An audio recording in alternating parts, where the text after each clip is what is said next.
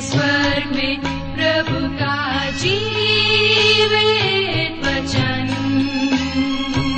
सृष्टि निर्माता भी है यही वचन। प्रिय श्रोताओं, नमस्कार।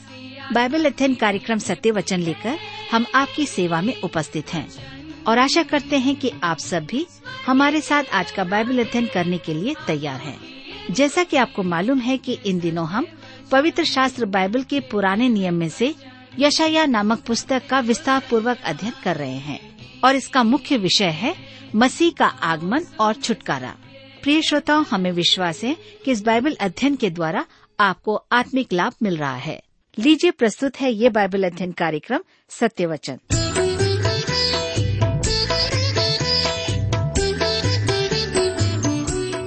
प्रिय मित्र प्रभु यीशु के मधुर और पवित्र नाम में आप सबको मेरा नमस्कार। मैं कुशल पूर्वक हूँ और मुझे विश्वास है कि आप सब भी परमेश्वर की निकटता में रहते हुए कुशल पूर्वक हैं और आज फिर से परमेश्वर के वचन में से सीखने के लिए तैयार बैठे हैं। मैं आप सभी श्रोता मित्रों का इस कार्यक्रम में स्वागत करता हूँ। अपने उन सभी नए मित्रों का भी जो पहली बार आज हमारे इस कार्यक्रम को सुन रहे हैं। मैं आशा करता हूँ कि आज के इस अध्ययन के द्वारा आप अपने जीवन में अवश्य ही आत्मिक लाभ प्राप्त करेंगे। मैं आपको बता दूँ कि हम इन दिनों बाइबल में से यशाया नामक पुस्तक का अध्ययन कर रहे हैं। आज हम अपने अध्ययन में आगे बढ़ेंगे, लेकिन इससे पहले आइए हम सब प्रार्थना करें और परमेश्वर से आज के अध्ययन के लिए सहायता मांगे। हमारे प्रेमी और दयालु पिता परमेश्वर, हम आपको धन्यवाद देते हैं आज के सुंदर समय के लिए। जिसे आपने हम सबके जीवन में दिया है, ताकि हम फिर से आपके वचन का अध्ययन कर सकें। आज जब हम आपके वचन में से सीखना चाहते हैं, मनन चिंतन करना चाहते हैं, हमारी विनती है कि आप हमारे प्रत्येक श्रोता भाई बहनों को अपनी बुद्धि, ज्ञान और समझ प्रदान करें, ताकि प्रत्येक जब आपके वचन को सुनता है, सुनती है तो हर एक जीवन आप में आशीषों को प्राप्त कर सके। हमारी प्रार्थना उन भाई बहनों के लिए भी है जो बीमार अवस्था में हैं, निराश हैं, चिंतित हैं, किसी प्रकार के दबाव और तनाव में हैं, अपने व्यक्तिगत जीवन की समस्याओं में उलझे हुए हैं। पिताजी आप उन सब के साथ हो। उनकी सहायता करें, ताकि प्रत्येक जीवन इस बात को जान सके कि आप उनसे प्रेम करते हैं, आप उनकी चिंता करते हैं, क्योंकि आप चाहते हैं कि प्रत्येक के जीवन में शांति और आनंद हो। आज इस समय अपने वचन के द्वारा हम सबसे बातचीत करें। धन्यवाद के साथ प्रार्थना ईश्वर के नाम से मांगते हैं। आमीन।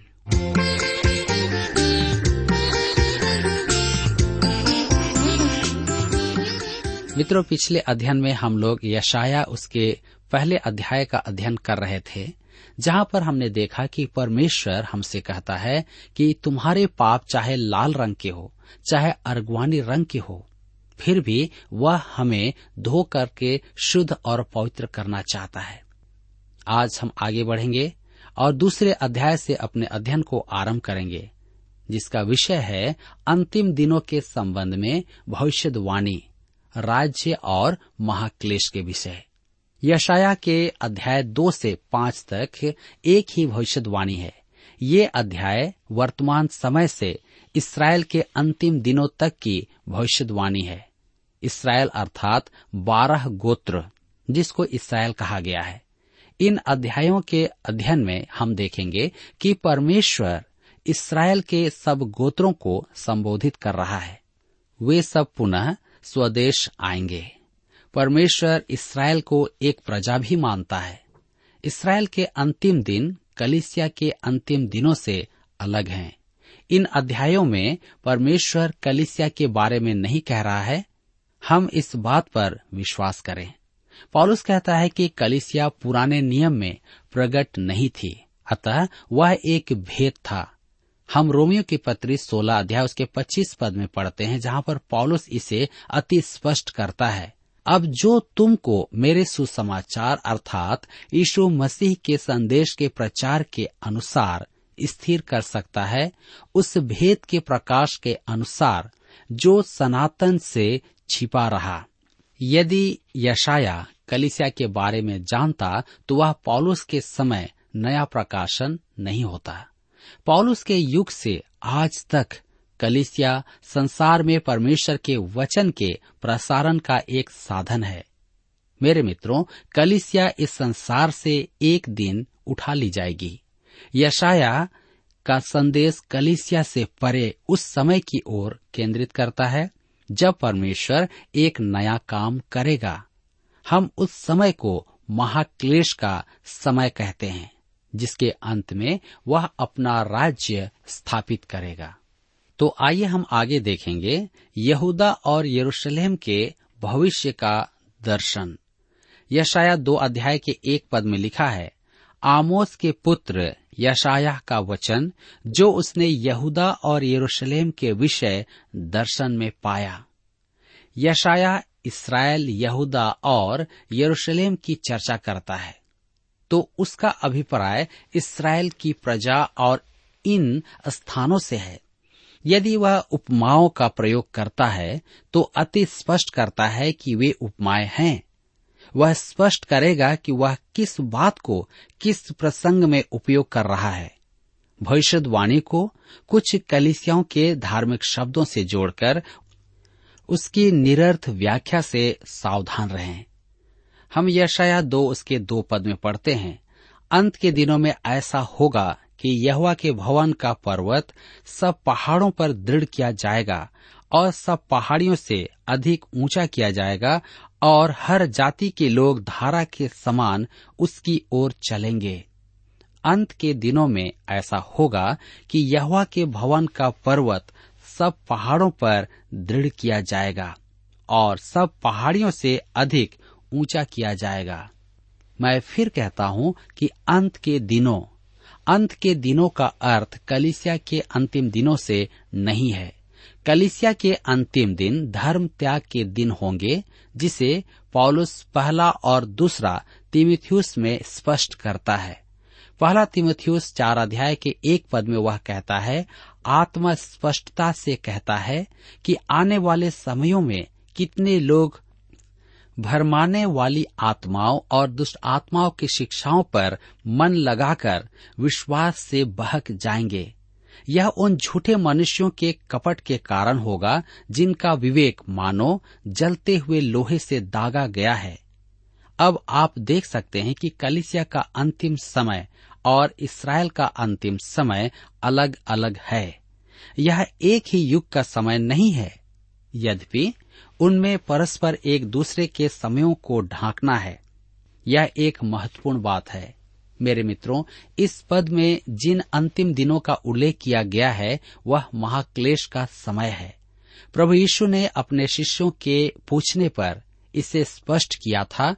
लूकार सुसमाचार 21 अध्याय उसके सात पद में, यरूशलेम का विनाश जो अंत के दिनों में होगा, महाक्लेश का अंत प्रभु यीशु के फिर से आने पर होगा। वह अपना राज्य इस पृथ्वी पर स्थापित करेगा।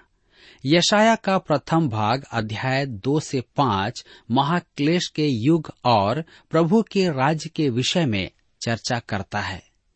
यहवा के भवन का पर्वत सब पहाड़ों पर दृढ़ किया जाएगा। यह इसराइल का वह समय होगा जब कलिसिया संसार से उठा ली जाएगी। धर्मशास्त्र में पर्वत का अर्थ है राज्य, अधिकार या प्रभुता। दानियल अपने भविष्यवाणी में इसे स्पष्ट करता है कि परमेश्वर यहवा का भवन पर्वतों के ऊपर स्थापित किया जाएगा, अर्थात संसार के सब राज्यों में सबके ऊपर। संसार के सब राज्य प्रभु यीशु के अधीन होंगे और वह राजाओं का राजा और प्रभुओं का प्रभु होगा। आज इसराइल इतना अधिक ध्यान का केंद्र और संवेदनशील भूभाग इसलिए है कि परमेश्वर ने उसे अपने राज्य में विश्व का केंद्र होने के लिए चुना है। उन दिनों के विषय दानियल कहता है, दो अध्याय उसके पैंतीस पद में, तब लोहा, मिट्टी, पीतल, चांदी और सोना भी सब चूर चूर हो गए। और धूप काल में खलिहानों के भूसे के समान हवा से ऐसे उड़ गए कि उनका कहीं पता नहीं रहा।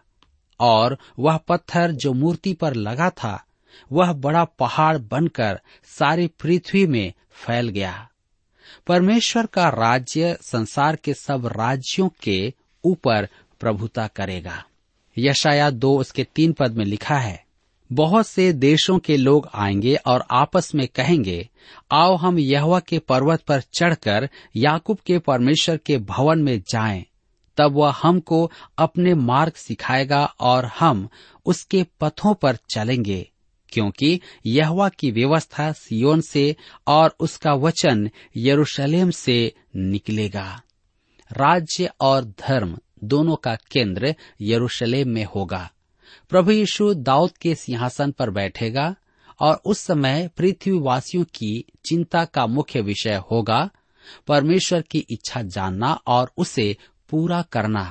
वे उसके मार्गों की खोज करना सीखेंगे और उसके मार्गों पर चलेंगे। यशाया दो अध्याय के चार पद में लिखा है, वह जाति जाति का न्याय करेगा और देश देश के लोगों के झगड़ों को मिटाएगा और वे अपनी तलवारें पीटकर हल के फाल और अपने भालों को हंसिया बनाएँगे। तब एक जाति दूसरी जाति के विरुद्ध फिर तलवार न चलाएगी, न लोग भविष्य में युद्ध की विद्या सीखेंगे। वह जाति जाति का न्याय करेगा और देश देश के लोगों के झगड़ों को मिटाएगा। प्रभु का यह सहस्त्र वर्षीय राज्य मनुष्यों के लिए परीक्षा का समय होगा। उस युग में अनेकों का न्याय होगा और असंख्य जन उद्धार पाएँगे। वे अपनी तलवारें पीटकर हल के फाल और अपने भालों को हंसिया बनाएँगे। उस समय पृथ्वी पर प्रभु का राज्य, धार्मिकता का राज्य होगा। वह जाति जाति को एक दूसरे के साथ निष्पक्षता और न्याय संगत व्यवहार के लिए विवश करेगा।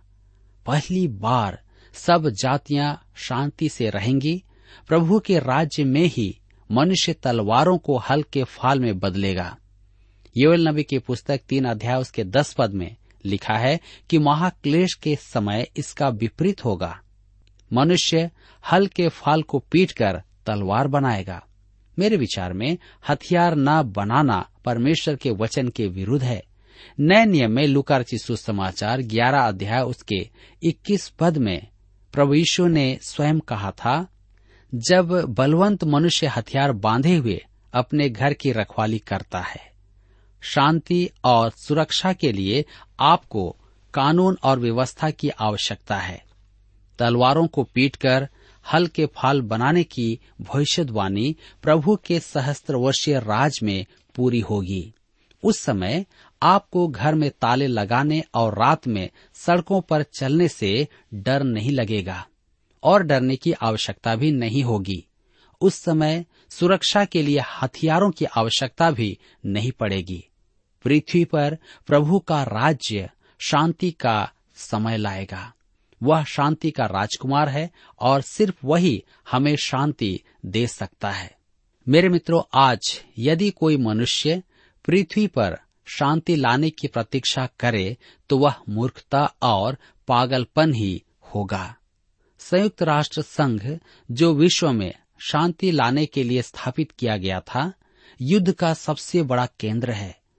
उसकी अशक्ति सिद्ध हो चुकी है। उसने तो पृथ्वी पर केवल तानाशाही स्थापित की है। यदि आप परमेश्वर की संतान हैं और सोचने की क्षमता रखते हैं और परमेश्वर के विचारों को समझ सकते हैं तो आप देखेंगे कि आप एक महान दुष्ट संसार में वास कर रहे हैं।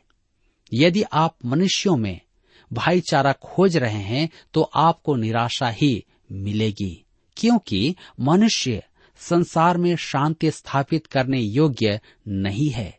जब तक मनुष्य के मन में पाप होगा और मनुष्यों पर राज करने की लालसा होगी, तब तक शांति नहीं आएगी। आज प्रत्येक व्यक्ति अपने घर और अपने जीवन को संपन्न बनाने की कोशिश कर रहा है। उसके पास में सब कुछ है, लेकिन वो दूसरों को देना नहीं चाहता है, क्योंकि पाप का घड़ा भरना बाकी है। यशाया दो अध्याय के पाँच पद में हम पढ़ते हैं, हे याकूब के घराने, आ हम यहवा के प्रकाश में चलें। ध्यान दीजिए, भविष्य को ध्यान में रखें तो निश्चय ही हमें प्रभु यीशु की ज्योति में चलना होगा। परमेश्वर को अलग करके आपको शांति कभी नहीं मिलेगी, क्योंकि परमेश्वर है जो आपको शांति दे सकता है।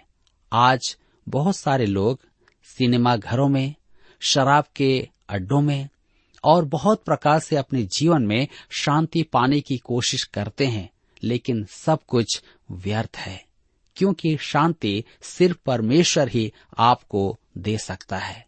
यह शायद दो अध्याय के छह पद से नौ पद में लिखा है, तूने अपनी प्रजा याकूब के घराने को त्याग दिया है, क्योंकि वे पूर्व देश के व्यवहार पर तन मन से चलते और पलिस्तियों के समान टोना करते हैं। और परदेशियों के साथ हाथ मिलाते हैं।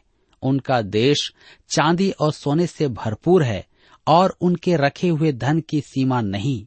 उनका देश घोड़ों से भरपूर है और उनके रथ अनगिनित हैं।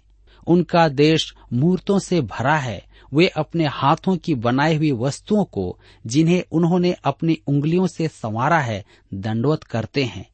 इससे मनुष्य झुकते और बड़े मनुष्य नीचे किए गए हैं। इस कारण उनको क्षमा न करना। मेरे मित्रों, यहूदा ने अन्य जातियों की रीतियों को अपने धर्म में अपना लिया था। उन्होंने अशूर और बेबीलोन के रीति रिवाजों को अपना लिया था। शीघ्र ही वे अन्य जातियों के समान सृजनहार की अपेक्षा सृजित वस्तुओं की उपासना करने लगे थे। यशाया दो अध्याय उसके दस और बारह पद में लिखा हुआ है।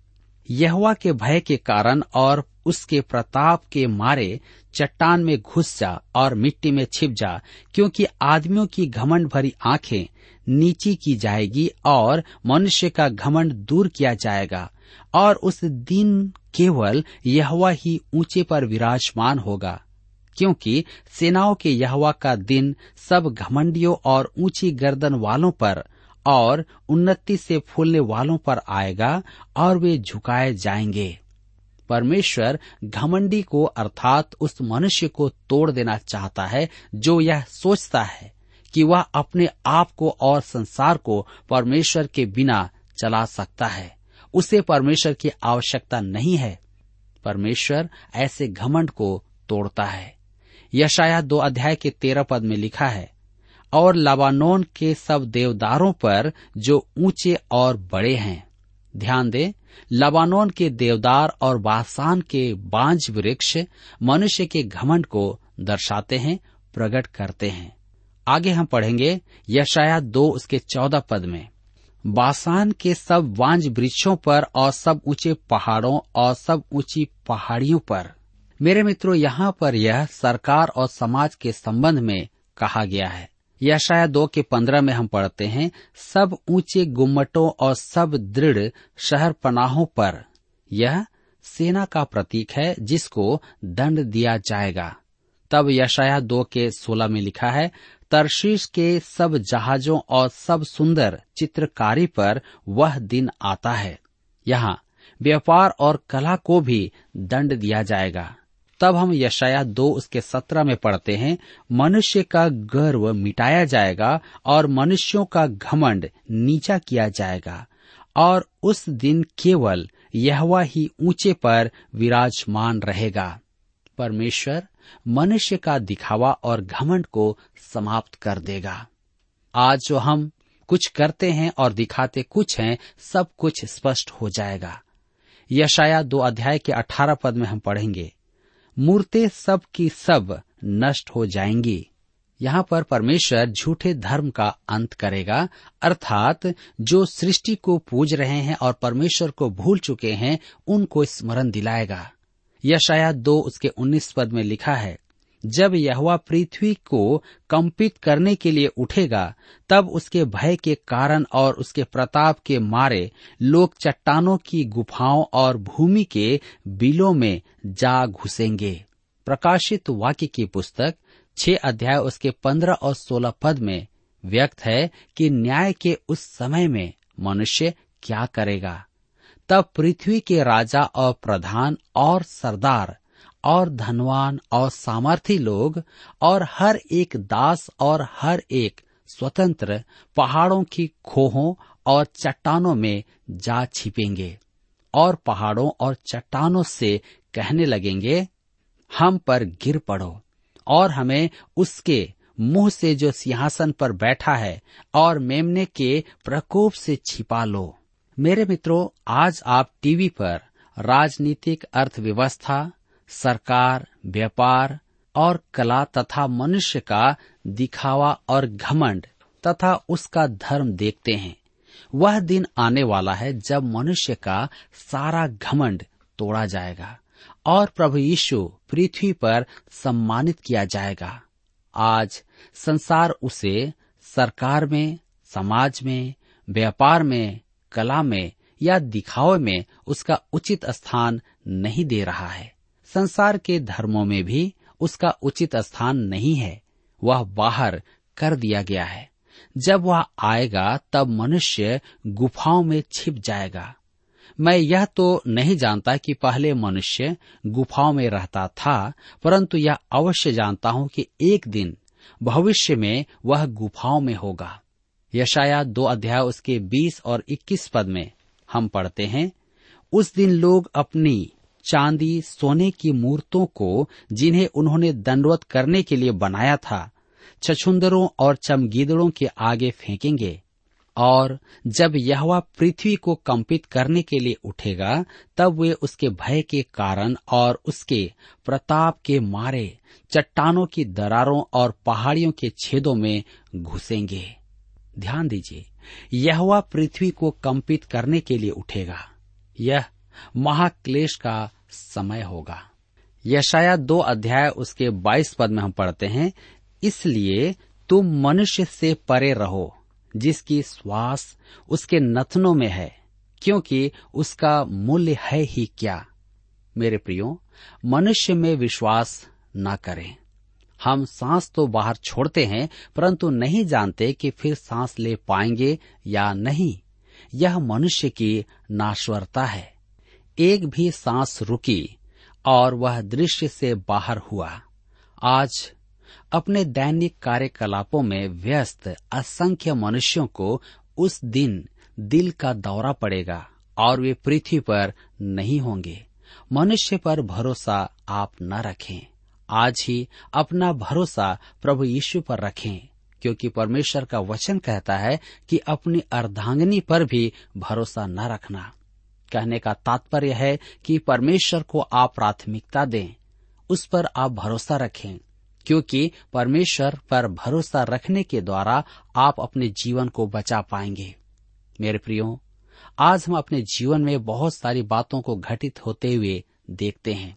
इतना ही नहीं परमेश्वर मुझे और आपको इन सब के द्वारा से बताना और सिखाना चाहता है ताकि हम परमेश्वर की ओर फिर जाएँ, उस दिन के भयानक मृत्यु से बच जाएँ। क्या आज आप चाहते हैं कि आपके जीवन में वो शांति आ जाए, वो प्रेम आ जाए आपके परिवार में, बच्चों में, आपके व्यक्तिगत जीवन में? यदि हाँ तो आज आप प्रभु यीशु पर भरोसा रखें, क्योंकि वह आपको अपनी शांति दे सकता है। मेरे मित्रों, यहाँ पर आज हमारे अध्ययन का समय समाप्त होता है। और मैं विश्वास करता हूँ कि आज के इस अध्ययन के द्वारा आपने अपने जीवन में अवश्य ही आत्मिक लाभ प्राप्त किया है। प्रभु, आज के इस अध्ययन के द्वारा आप सबको बहुतायत से आशीष प्रदान करें।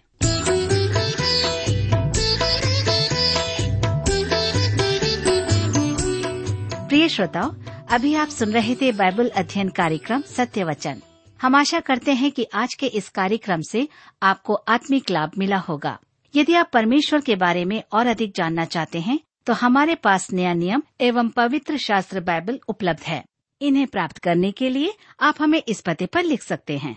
कार्यक्रम सत्य वचन T W R post box number चार तीन एक शून्य, नई दिल्ली, एक एक शून्य शून्य एक नौ। पता एक बार फिर सुन लीजिए, कार्यक्रम सत्य वचन T W R post box number four three one zero New Delhi one one zero zero one nine और हाँ श्रोताओ, याद रखें कि पत्र लिखते समय आपका नाम और पता साफ़ साफ़ लिखा होना चाहिए। इसके अलावा आप हमसे टेलीफोन के माध्यम से भी बातचीत कर सकते हैं, जिसमें हमारे काउंसलर या सलाहकार आपको सलाह देंगे। तो नोट कीजिए हमारा मोबाइल नंबर नौ नौ पाँच आठ आठ दो शून्य चार एक चार। याद रखें, double nine five, eight eight two zero four one four. और हमारा दूसरा नंबर है zero nine six, five one four, double three three nine seven. याद रहे, शून्य नौ छ पाँच एक चार, तीन तीन तीन नौ सात। इसके अलावा आप हमसे ईमेल के द्वारा भी संपर्क कर सकते हैं।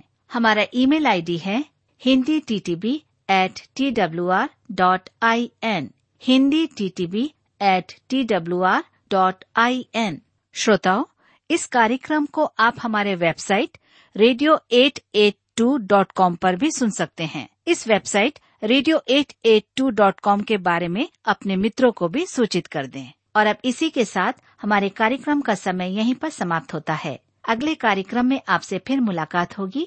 तब तक के लिए हमें आज्ञा दीजिए नमस्कार। धन्य है वो जो मन के दीन है। स्वर्ग के राज्य में जाएँगे।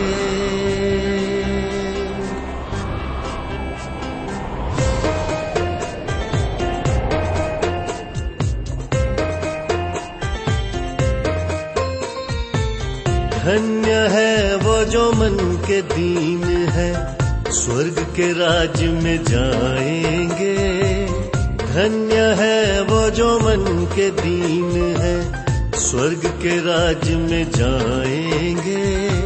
धन्य है वो जो शोक है करते शांति, आनंद पाएँगे। सुनो धन्य वचन। सुनो धन्य वचन। यीशु का धन्य वचन। होगा धन्य जीवन। धन्य है वो जो मन के दीन है, स्वर्ग के राज में जाएँगे। धन्य है वो जो शोक है करते, शांति आनंद पाएँगे। सुनो धन्य वचन। सुनो धन्य वचन यीशु का धन्य वचन होगा धन्य जीवन।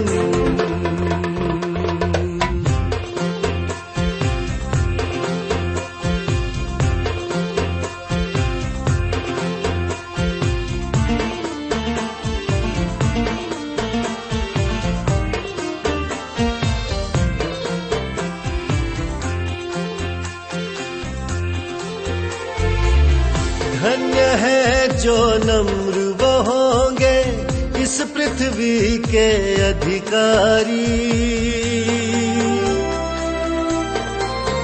ओ, धन्य है जो नम्र वो होंगे इस पृथ्वी के अधिकारी।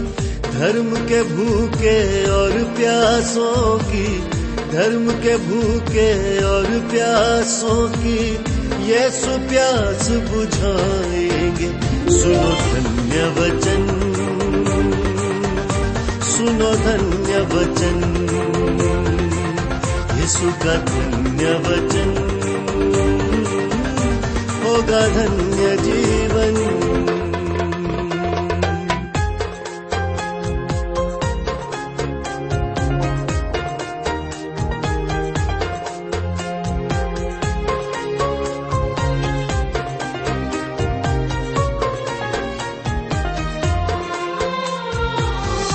धन्य है वो जो दयावान है, उन पे की जाएगी दया।